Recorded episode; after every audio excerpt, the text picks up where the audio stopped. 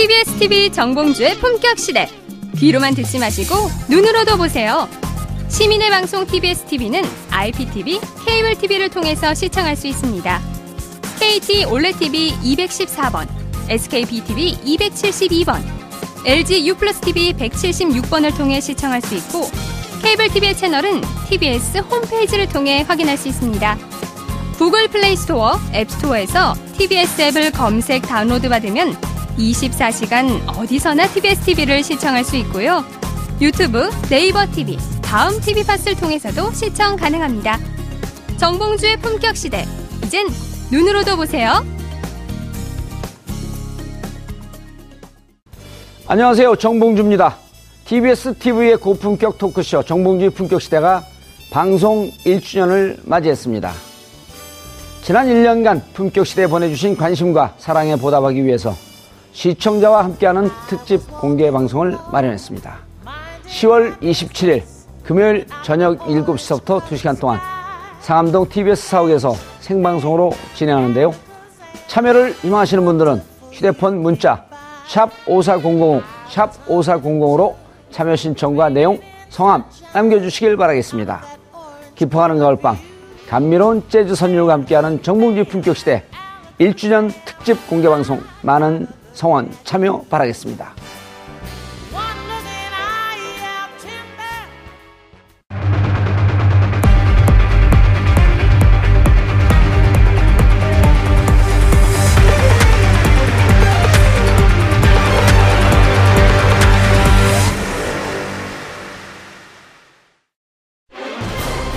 방송의 정상화를 위한 KBS와 MBC 노조 파업이 53일째에 접어든 가운데 이번 주가 파업 향방을 가를 분수령이 될 것이란 전망이 나오고 있습니다.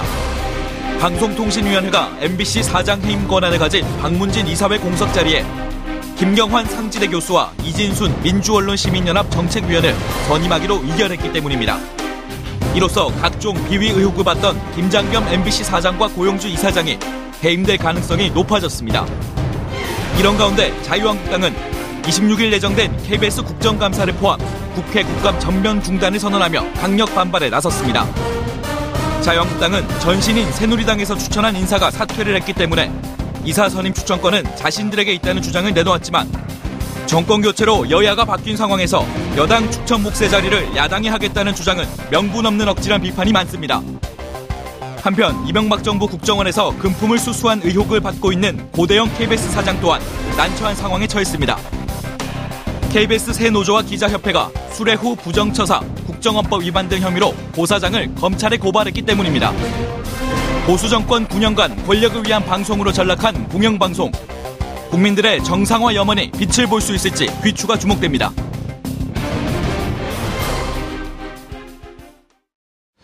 시월 26일 목요일 정봉주 품격시대 두 번째 이슈 들어가겠습니다. 방송통신위원회가 MBC 대주주인 방송문화진흥회 보궐이사 2명을 선임했습니다. 파업이 장기화하고 있는 MBC 사태가 새 국면을 맞을지 관심이 쏠리고 있습니다. 한편 국정원으로부터 보도 무마를 대가로 200만 원의 거액의 금품 수수 의혹을 받고 있는 고대영 KBS 사장이 국정감사에 출석했는데요. 이명박근혜 정부의 KBS 장악의 공범이라는 비난이 쏟아지고 있습니다. 이 문제와 관련해 전문가 두 분 모시고 말씀 나눠보도록 하겠습니다. 최진봉 성공회대 교수 자리하셨습니다. 안녕하십니까. 예. 200만 원 누가 주면 그렇게 선생님 받겠어요? 아, 받으면 안 되죠. 저 받아야 되겠습니까? 지금 2억 주면요. 그래도 안 받을 겁니다. 한 박자 멈추다고. 20억 주면요. 그래도 받으면 안 되죠. 네. 두 박자 쉬고.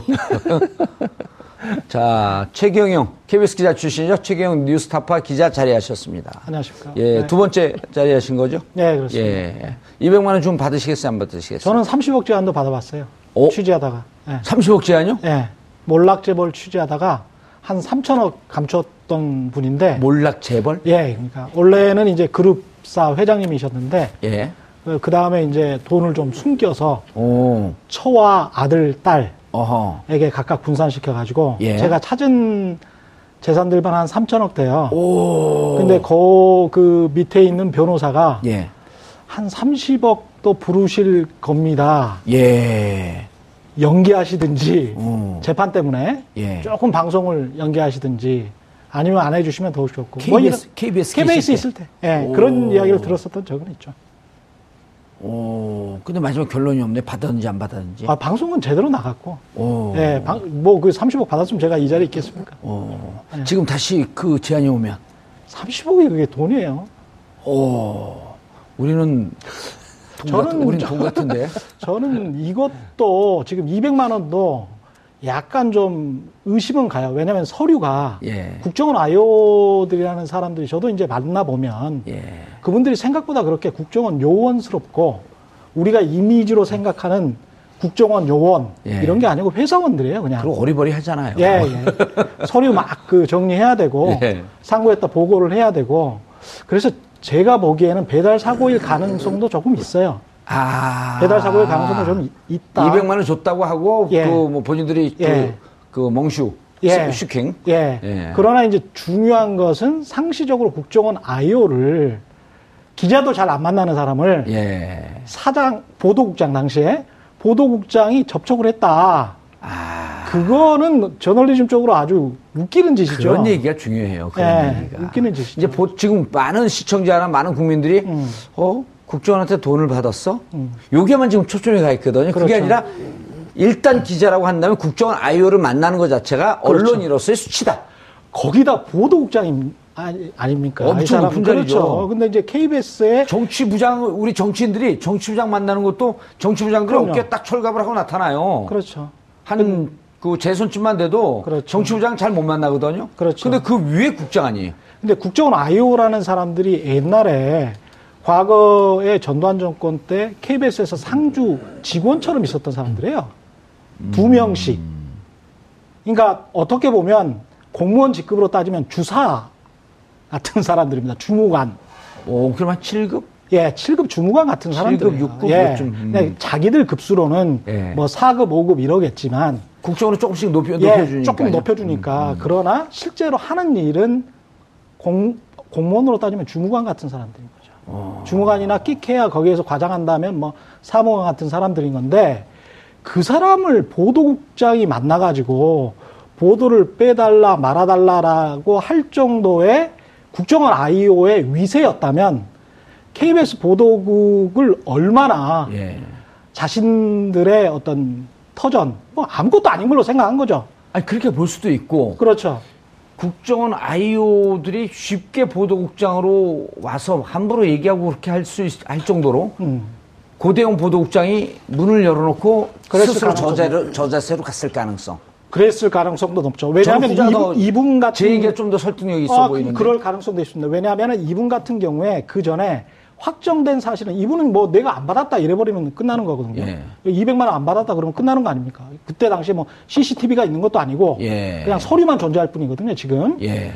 그런데 확정된 거는 현대차에서 스폰해서 골프 친 사실은 확정적으로 사실이 있어요. 예. 이분은 그랬던 전례가 있기 때문에 국장이나 본부장 시절에도 자기가 고위 간부, KBS 고위 간부를 하는 시절에도 재벌 기업에게 아무렇지도 않게 가서 스폰서링을 받아서 골프를 치고 예. 자기 후배들과 거기서 그래서 크게 한번 또 싸움이 났었던 적도 있어요. 그럼 후배들한테 자기가 마치 이 네트워킹이 좋은 것처럼 딱 가오를 잡고 항상 그래 왔던 분이기 때문에 이분은 예.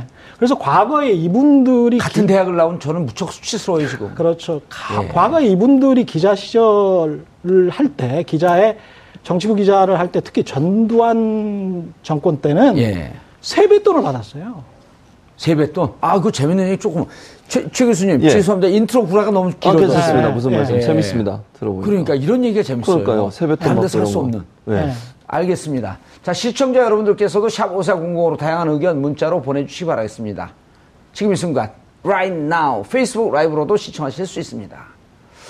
야, 재밌는데요, 이 얘기. 이거로 그냥 끝을 낼까요, 오늘? 그런 것 같네요. 예. 왜냐면, 예. 아, 이게 KBS가 언론 장악하고 MBC 언론 장악하고 이거 맨날 얘기해봐야 이성적인 얘기는 자꾸 흘러가는데 야, 기자들이 보도본부가 국정원 밑에서 저렇게 선설기면서 돈 받고 군사독재 정권의 그 독재자로부터 세뱃돈을 받았어? 네. 아, 이런 견적이 딱 나오는 거죠. 각이 그렇죠. 나오잖아요. 그러니까 예전에는 그게 촌지라는 명목으로 계속 있어 왔어요. 그러니까 예를 들면 심지어는 어떤 기자들은 그런 얘기 하더라고요. 물론 지금 있는 기자는 아닙니다. 나이 많으신 기자분들은 아예 당수라 그러죠. 소위 그 당시에. 그러니까 예, 뭐 정당의 대표. 총재. 그렇죠. 총재. 그분들 집에 가서 밥도 먹고 시간 나면 거기 앉아 있고 거기서 적당히 뭐 교통비 같은 거 받고 어허. 이게 그냥 일상적으로 이루어졌대요. 그리고 뭐 어떤 분은 이렇게 모 총재 같은 경우에는 자기 옆에 이렇게 서랍이 몇 개 달린 조그만 테이블 같은 거 있지 않습니까? 의자 옆에. 예. 거기에 봉투를 따로따로 넣는데요. 금액을 달리해서. 예를 들면 뭐 하나는 10만 원, 20만 원, 30만 원 하든 100만 원, 200만 원, 300만 원 하든 그러니까 누가 오느냐에 따라서 여는 서랍이 다른 거죠. 저 기자들끼리 고스톱 아주 어렸을 때 예. 저도 정치권 드나들면서 고스톱 치는 거 봤어요. 판돈 주잖아요. 그럼 판돈 주고. 네, 맞습니다. 예. 그런 식으로 길들이는 거잖아요. 그리고 오. 기자들은 또 거기에 빌붙어서 빌붙은 표현은 좀 심합니다만 어쨌든 아, 그때 그렇게 고스톱 치고 나서 사람들 네. 빌붙은 거 맞죠? 그렇죠. 그리고 정치적으로 본인의 입지를 또 강화하잖아요. 적당히 어느 정당이나 어느 정치인을 지지하고 그 잘 써준 다음에 다음번 공천에 본인이 공천받는 그런 일들이 계속 벌어지고 있는 거 아니겠습니까? 그리고 보세요. KBS에서 뉴스 진행하는 사람이 갑자기 청와대 뭐 대변인으로 가고 이게 말이 됩니까? 네. 민경욱. 네. 민경욱 대변인 같은 경우는 이제 생각이 나는데 2009년에 이 분이 이제 아이오로부터 돈을 받았다 안 받았다 그 정도 시점이에요. 예, 민경욱 대변인. 예, 민경욱 예. 대변인은 고대영 보도국장이 KBS 지금 문제가 나온 시점이 13년인가 언젠가요? 2009년입니다. 2009년이요. 예, 예. 아. 그런데 이제 그 KBS 보도국장 당시에 이제 탄핵을 당했을 겁니다. 그 2009년에 노무현 대통령 서거 직후에 KBS 기자들이 뭐 달걀도 맞고 여러 가지 잘못했다고 시민들로부터 지탄을 받았잖아요. 그 전반적인 분위기 속에서 보도국장 탄핵이 이루어졌었거든요. 그때 90%가 넘는 기자들이 보도국장을 탄핵하려고 했는데 그리고 실제 투표 결과도 그렇게 이루어졌었고 그런데 당시에 민경욱 대변인 같은 경우에 지금 이제 이 사람들이 이야기하는 기계적 균형이 같은 맥락입니다. 그때 뭐라고 했냐면 KBS 공영방송은 마치 범죄자가 담장이를 걸어가는 것처럼 이쪽으로 가면 보수, 저쪽으로 떨어지면 진보이기 때문에 조심스럽게 중립적으로 걸어갈 수밖에 없다. 그게 우리의 기계적 균형의 길이다. 라고 하고 몇 년 후에 대변인 해버렸잖아요. 그 이분들의 특징이 그거예요. 그러니까 도저히 믿을 수가 없다라는 게 과거의 행적을 보면 알거든요. 이분들이 기자로 살았는지 아니면 회사원이나 정치 몰입에와 짜웅을 하는 짬짬이 하는 예, 짬짬이 하는 그런 정말 부역 언론인 이른바 공범자들로 살았는지 그거는 과거 행적만 보면 금방 나오거든요. 근데 고대영 사장이랄지 민경욱 대변인이랄지 이런 분들은 사실 그런 분들이라고 할 수밖에 없죠. 자, 그럼 행적을 보면 200만 원이라고 하는 것이 설사 국정원 IO들이 배달 사고를 낼 개연성도 배제할 수 없지만 그렇죠. 이런 얘기 나온다는 것 자체가 이들이 기자로서 어떠한 삶을 살았는지 극명히 보여주는 거다. 그렇죠. 그리고 아. 지금 확인된 사실만 해도 KBS 도청 같은 경우도 KBS 도청이 아니었다고 할지라도 이미 확인이 된 것은 KBS가 문건을 정치적 목적을 위해 또는 자사의 상업적 목적, 수신료를 올리기 위해서 사익을 위해서 회사의 이익을 위해서 특정 정당에게 한나라당에게 줬다는 거잖아요. 그렇죠. 그거는 사실이 확인이 된 거거든요. 그러니까 도청을 의도적으로 해서 그 자료가 나왔든 아니면 누군가로부터 받았든 간에. 누군가로부터 받든 아니면 그때 이제 변명이 이거였잖아요. 네. 무심코 거기다 마이크를 놔뒀었는데 그렇죠. 다 네. 빼냈는데 그것만 놔두고 꺼지지 않은 상태에서 예. 들어와갖고 그 정보를 취합했다. 예. 설사 이렇다고 할지라도 불법으로 취득한 정보 아니에요? 그렇죠. 이게 한나라당한테 들어간다? 그렇죠. 근데 그게 안 되는 거 아니에요? 그렇죠. 근데 그걸 상업적으로, 정치적으로 이용해 먹으려고 했다. 예. 그리고 그걸 건네줬다. 이거 자체만 해도 그냥 국장, 본부장, 사장이 다 사퇴해야 되는 거예요. 아. 그 영국 지금 다시 조사 들어간 거죠, 그 내용도? 그렇죠. 영국 같은 경우도 도청 사건이 일어나가지고 루퍼트 머독 그 소속 신문사 하나 있습니다. 예. 뉴스 오브 더 월드라고 폐간됐어요.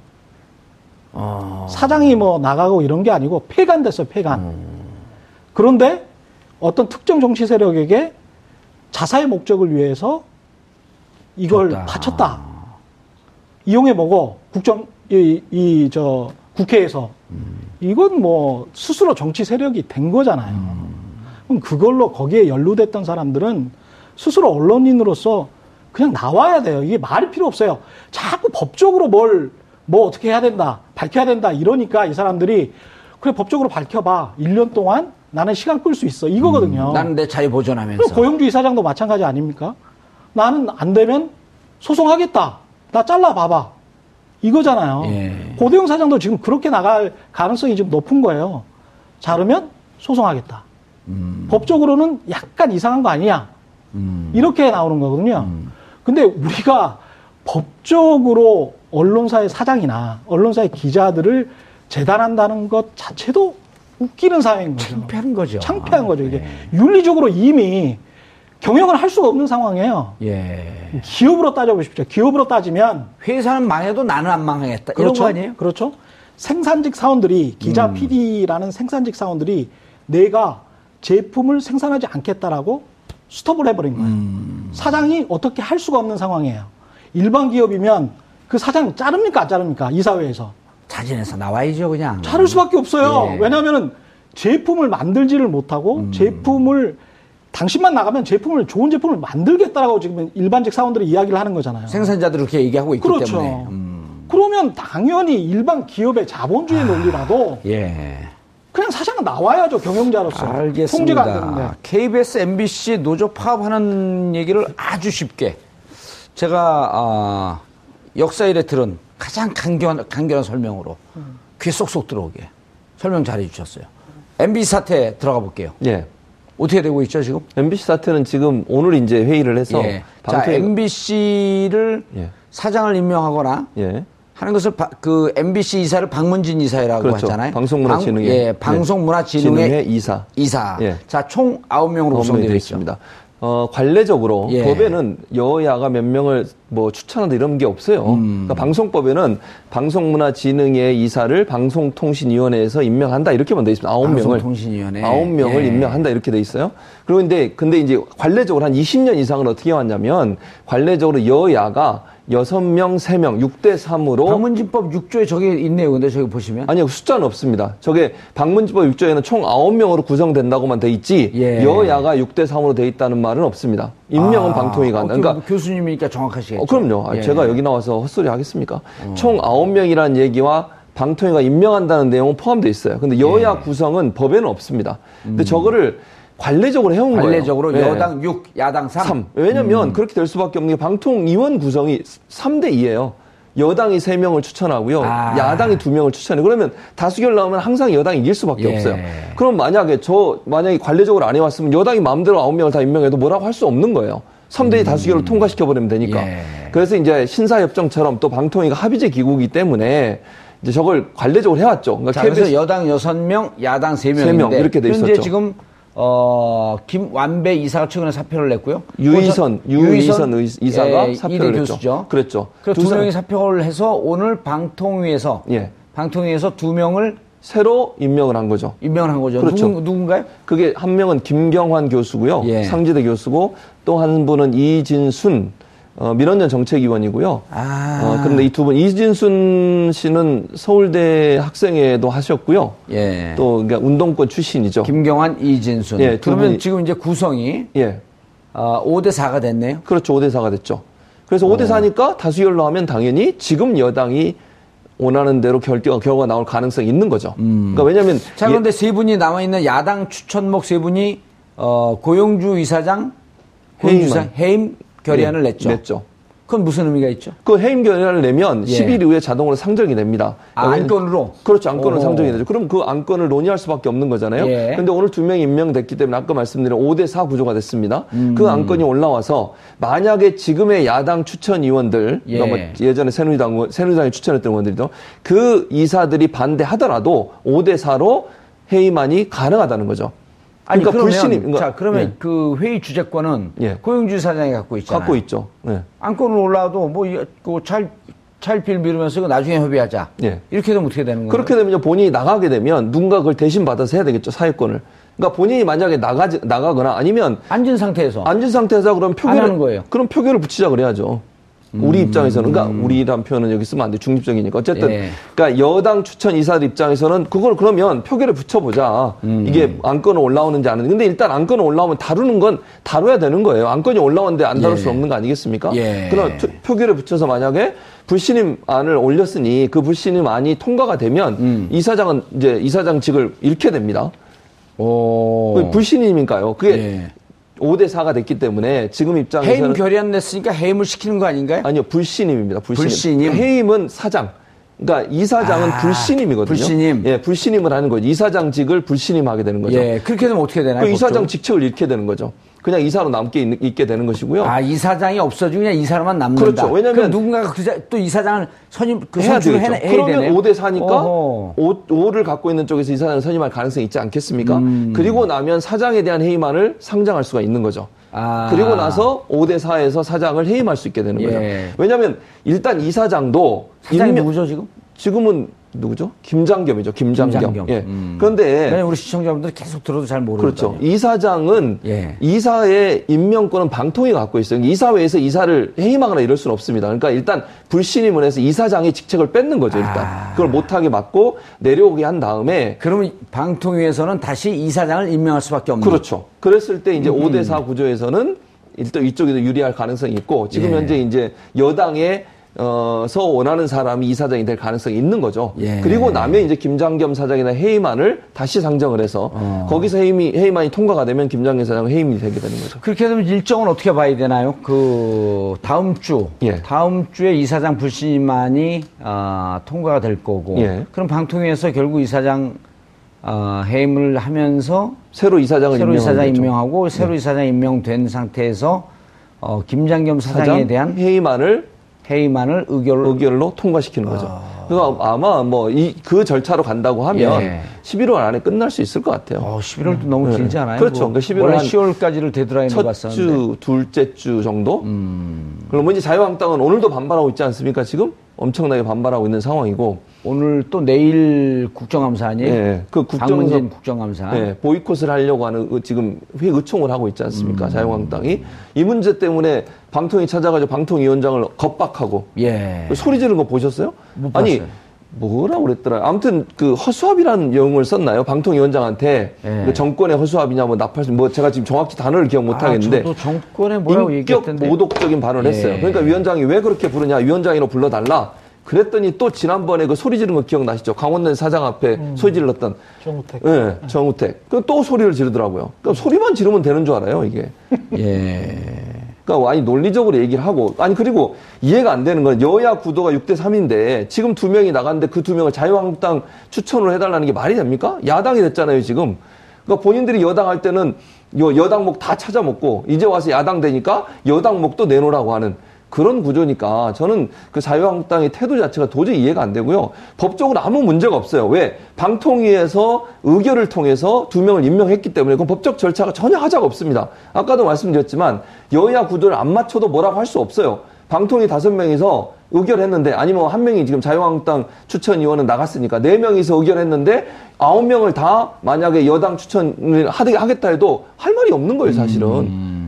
그런데 관행이 있었고 2명을 이렇게 얘기했네요. 그 정우택 그 자유한국당 원내대표가 방통위 예. 항의 방문에서 이효성 방통위원장을 맞아서 이렇게 얘기했네. 삿대질하면서 이 정부의 꼭두각시다. 네, 꼭두각시 맞습니다. 아. 예. 그 인격 모독 아닙니까? 그래서 이제 이효성 방통위원장은 듣기 거북하다. 예. 라며 이제 강력히 항의했다. 그랬더니 소리를 또 지르더라고요. 안 되면 소리 지르는 거예요. 소리 지는 사람이 지는 겁니다. 할 말 없으니까 소리 지르는 거 아니에요? 예. 목청 높이면 지는 건데. 그러니까요. 그분 또 예전에 한 말 기억나시죠? 야당 됐으니까 이제 한 톤을 높여달라, 목소리 질러달라, 이런 얘기를 본인들 의원들한테 했던 사람이에요. 예. 자, 최 기자님. 이렇게 되면 이제 MBC는 지금 KBS 출신이라고 해서 예. KBS만 관심을 갖고 있는 게 아니라 KBS, MBC가 지금 어찌 보면 일란성 쌍둥이처럼 같이 가는 거야. 공동명체죠. 예, 공동명체고. 예. MBC가 저렇게 좀 정상화되면 KBS도 좀 급물살 탈 가능성이 있지 않나요? 좀 있습니다. 왜냐하면 KBS도 지금 7대4 구도에서 예. 한 분이 사퇴를 하셨기 때문에 한 분만 더 사퇴를 하면 예. MBC처럼 6대5의 구도가 될 수가 있어요. 그래서 이사회가 아주 손쉽게 고대영 사장을 고대영 사장은 그리고 이제 김장겸 사장은 2년 반 정도 남았지만 고대영 사장은 1년도 안 남았거든요. 그리고 그 들리는 그 여의도 통신 들리는 얘기가 고대영 사장 같은 경우는 내가 어떻게 했으면 좋겠냐 라고 하면서 현재 파업하고 있는 노조 측에다가 좀 원만하게 그렇죠. 내가 좀 후퇴할 수 있는 길을 좀 열어달라 이런 얘기를 그 시그널도 있고 강경한 시그널도 있고 두 개의 시그널이 있기 때문에 뭐가 이 사람의 진짜 의도인지는 모르겠지만 지금 제가 알아본 바로는 최소한 이 사장인 이인호 씨도 지금의 현체제로는 안 된다라는 거에 대해서는 공감을 하고 있어요. 이인호 이사장과 고대영 사장이 그렇게 좋은 사이가 아닙니다. 그래서 이인호 이사장 같은 경우도 구여권에서 임명한 구여권에서 임명한 이사장이죠. 좀 그럼에도 불구하고 합리적인가 보죠? 아닙니다. 그렇게 뭐 합리적인 부분은 아니지만 그래도 이분의 특징이 이제 폼생폼사거든요.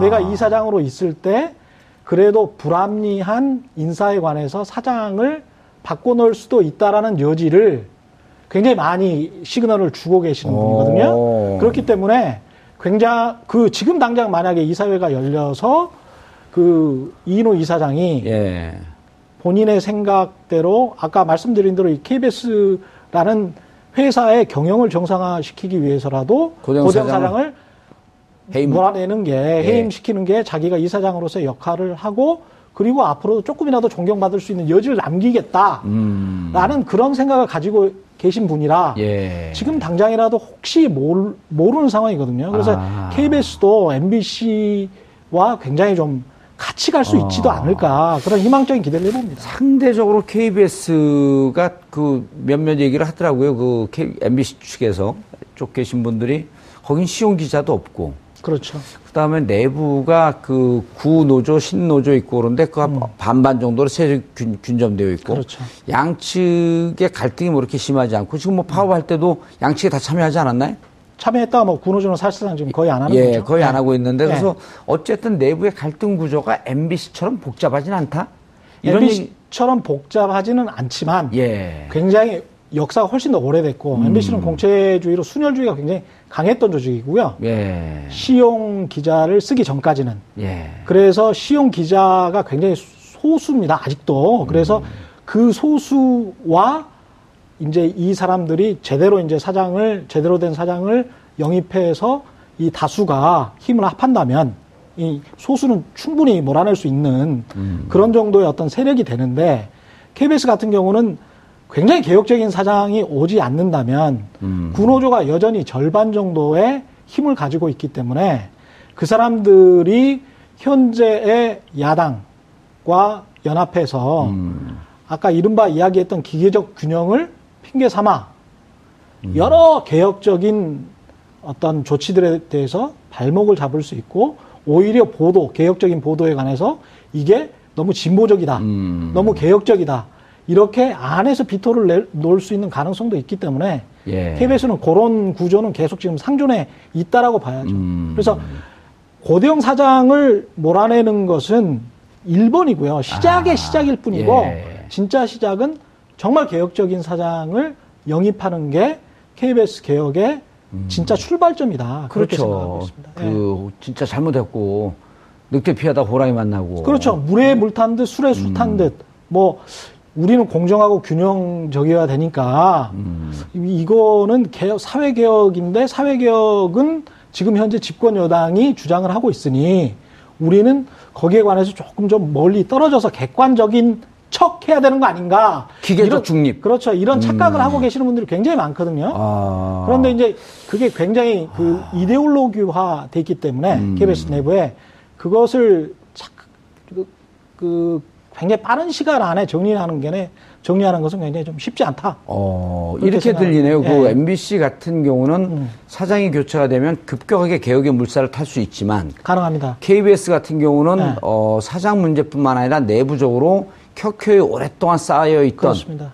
눈에도 잘 보이지 않는 아주 뿌리 깊은 그렇습니다. 적폐, 뿌리 깊은 비민주적 요소들이 많기 때문에 이걸 걷어내는데 오히려 MBC보다 시간은 더 걸릴 수 있겠다. 왜냐하면 MBC는 이명박 박근혜 정부 이전에도 지금의 JTBC와 비슷한 색깔을 보였던 상당히 이제 보도국 색채가 KBS에 비해서는 자유주의적인 색채를 독립적이고. 예, 뛰고 있었어요. 그래서 이제 그게 복구되는데 제가 보기에는 그렇게 많은 시간이 걸리지는 않을 것이다.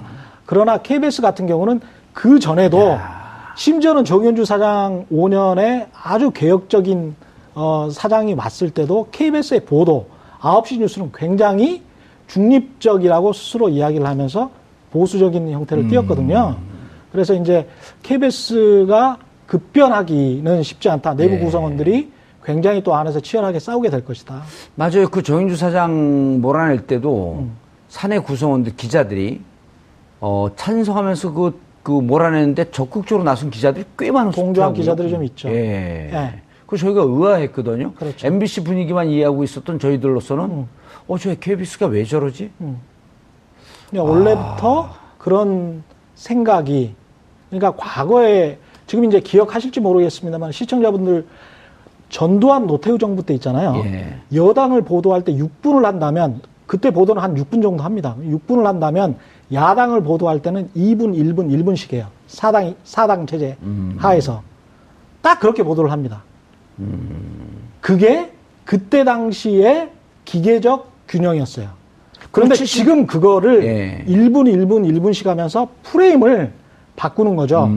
1분, 1분, 1분씩 하지만 프레임이 개혁적인 프레임에는 약간 불리하게. 보수적인 프레임에는 상대적으로 유리하게. 아, 묘하게 그 기사 내용을 갖고 조작을 하는. 그렇죠. 그러니까 기계적 균형, 시간의 균형은 충분히 맞출 수 있지만 실체, 내용은 전혀 그런 게 아니게. 그래서 계속적으로 시청자들에게 이상한 방향으로 오해하게끔 정부의 개혁 정책을 그렇게 해왔죠. 그렇게 트레인을 해왔고.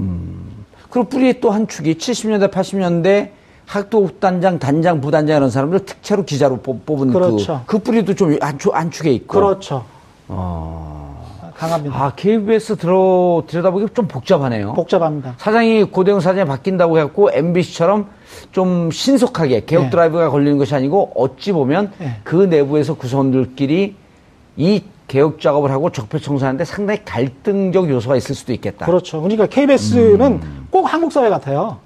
그러니까 저희가 지금 정권 바뀌고 대통령 하나만 바뀌었을 뿐이다. 이런 이야기를 하잖아요. 이번 국정감사 보니까 그 산하단체 기관장 이런 분들이 저는 박근혜 정부 시절에 뽑혀갖고 아주 그 폐악질을 해놓고 이번 국정감사 와서 저는 문재인 정부의 국정 철학과 완전히 동의합니다.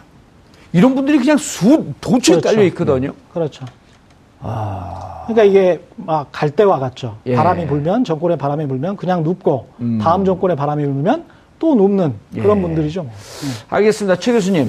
KBS 얘기가 점입 가경이에요. 점점 우리는 객관적으로 보면 잘 이해해서 재미는 있어지는데 빨리 사장을 바꾸고 더 개혁적인 사장이 들어서 개혁 드라이브가 잘 걸릴 수 있도록 오히려 시간을 더 먼저 줘야 될 것 같은 생각이 드는데 KBS 맞습니다. 같은 경우는 KBS가 가장 큰 규모가 큰 회사지 않습니까? 공영방송으로서 우리나라 대표 공영방송입니다. 그런데 KBS가 저렇게 국정원 직원한테 보도국장하면서 돈 받은 사람이 사장을 하고 있고 있을 수 없는 일이죠. 그리고 잘 아시는 것처럼 김식원 전 보도국장이 폭로했던 것처럼 이정현이라고 하는 홍보 수석이었죠. 그때 당시에 전화해가지고 세월호 보도 막아달라고 얘기하고 이런 식으로 끊임없이 정치 권력과 결탁하고 정치 권력과 함께하는 그런 모습을 보여줬다고 하면 언론사로서 창피한 거죠. 그것도 상업방송도 아니고 우리가 내는 수신료로 운영되는 공영방송이 그런 짓을 했다면 말이 됩니까 이게? 그러면 상업방송이라면 광고비라도 받기에서 그렇다고 뭐 이해라도 하겠어요. 그런데 KBS는 수신료를 내서 국민들이 정말 2,500원씩 다 내잖아요. 아무리 못 살아도. 그렇게 받아서 뭐 돈을 가지고 운영하는 방송사인 공영방송이 저런 태도를 보였다는 것은 도저히 이해가 안 되고요. 그래서 빨리 사장을 바꿔서 물론 이제 최 기자님 말씀처럼 시간이 걸리더라도 빨리 이걸 시작을 해야 이 정권 안에 어쨌든 제대로 만들어 놓지 않겠습니까? KBS가 제대로 돌아갈 수 있도록. 즉 경영과 기자들의 독립성을 분리해서 볼 수 있는. 그러니까 사장이 개입을 하면 안 돼요. 기자나 PD가 자율적으로 방송을 할 수 있도록 하라고 방송법 4조에 명시가 돼 있습니다. 그러니까 아무리 사장이라도 또는 이사장이라 하더라도 방송국의 기자나 아니면 제작 담당자들이 자유롭게 자신의 양심에 의해서 공정하게 보도하는 것을 개입하거나 방해하면 법적 처벌을 받게 돼 있어요. 그러니까 고대영 같은 분도 지금 방송법에 위반되는 법적 처벌을 받을 수 있는 소지가 있는 사람입니다. 저 사람이. 왜냐하면 보도에 개입을 했잖아요. 예. 취재하지 말라 그러고 취재해서 보도하려면 방송 못 내보내게 하고 이건 명확하게 방송법 사조를 어기는 거거든요. 예. 그러니까 국회에서도 그랬잖아요. 맞아요. 대답하지 마. 얼마나 교만합니까 그게. 아주 볼 수 없는 국회의원들 앞에서 그런 태도를 보인다는 게 얼마나 이 사람이 정말 아나무인인가. 국회의원이 아니고 국회의원은 예. 국민의 대표죠. 국민 앞에서 그런 거예요. 그렇죠. 그것도 그 국회의원들이 질문하는 국민을 대신해서 물어보는 건데 거기다 대고 대답하지 말라니. 같은 대학을 나온 게 창피해 죽겠네 진짜. 아 오늘처럼 부끄러운 날이 없어요. 사석에서 만나서 또 무척 진보적인 발언만 해요. 아 그렇습니까? 저는 안 만나봐가지고. 예. 아 상갓집 이런 데서 만나면 참을 수가 없어요. 막 민주당을 격렬하고 막 걱정을 해주고. 그런 경험 많이 해보셨을 거 아니에요? 아니, 그분들이 이제 정치부 기자 생활을 오래 했기 때문에 예. 그런 노하우에는 아주 익숙하고요. 그리고 여야 가릴 것 없이 사실 뭐 친분이 있는 국회의원들도 굉장히 많을 것이고 예. 그걸 통해서 이제까지 생존한 거 아니겠습니까? 이분들이 보도를 잘해서 사장에 올라가고 보도국장이 된 게 아니고요. 이분들이 정치를 잘해서 그렇게 된 거잖아요. 내부 정치와 외부 정치. 기자들의 개인적인 그 기자들을 정신 기사 그렇죠. 그 취재 내용 이런 것보다도 네. 정치권에 기생할 수 있는 이런 그렇죠. 능력을 배우고. 그러니까 한국 정치 보도의 가장 큰 문제점이 정보 보고만 할 뿐 기사를 내질 않아요. 그건 언론사로서 그런데 그런 예. 기자들이 굉장히 좀 각광을 받거든요. 알겠습니다. 네. MBC 문제가 이제 그 급물살 해결의 급물살 타면서 MBC, KBS. 곧 해결될 전망이 보이는데 그래도 갈 길은 멀고도 험하다. 그렇죠. 예. 그리고 이제 공영방송이 살아야 언론이 예. 사는 겁니다. 그렇죠. 예. 그래야지 국민의 알 권리가 보장이 되는 거죠. 국민이 피해보는 거거든요. 그럼요. 국민이 예. 피해보는 거죠. 그래서 예전에 MBC, 예. KBS 모습, 노무현, 김대중 정부 때의 그 모습으로 돌아가야 됩니다. 알겠습니다. 자, 최준봉 교수님, 최경영 기자님 인사하시고요. 감사합니다. 고맙습니다. 예. 자, 내일 저녁 7시부터 2시간 동안 진행하는 정봉주 품격시대 1주년 특집. 공개방송에 초청합니다. 샵 5405로 많은 신청 바랍니다. 그리고 다음 주부터는 저희가 오후 2시로 방송 시간이 변경됩니다. 많은 시청 관심 바랍니다. 자, 모두에서 말씀드렸듯이 10월 26일 바로 오늘은 38년 전 박정희 독재 정권 박정희 대통령이 서거된 날입니다. 박정희 대통령 18년 동안 억울한 간첩 조작 사건으로 목숨을 잃은 분들 조국과 국가를 위해서 민주화 투쟁을 하다 목숨을 잃은 분들 그분들이 명복을 빌면서 고통을 겪었던 가족들께 독재 정권을 대신해서 저희가 사과와 죄송하다는 말씀드립니다. 다시는 이런 야만의 시대로 돌아가지 말아야 되겠습니다. 그렇게 하기 위해선 언론이 바로 서야 합니다. 10월 26일 목요일 정봉주 품격시대 마치겠습니다. 감사합니다.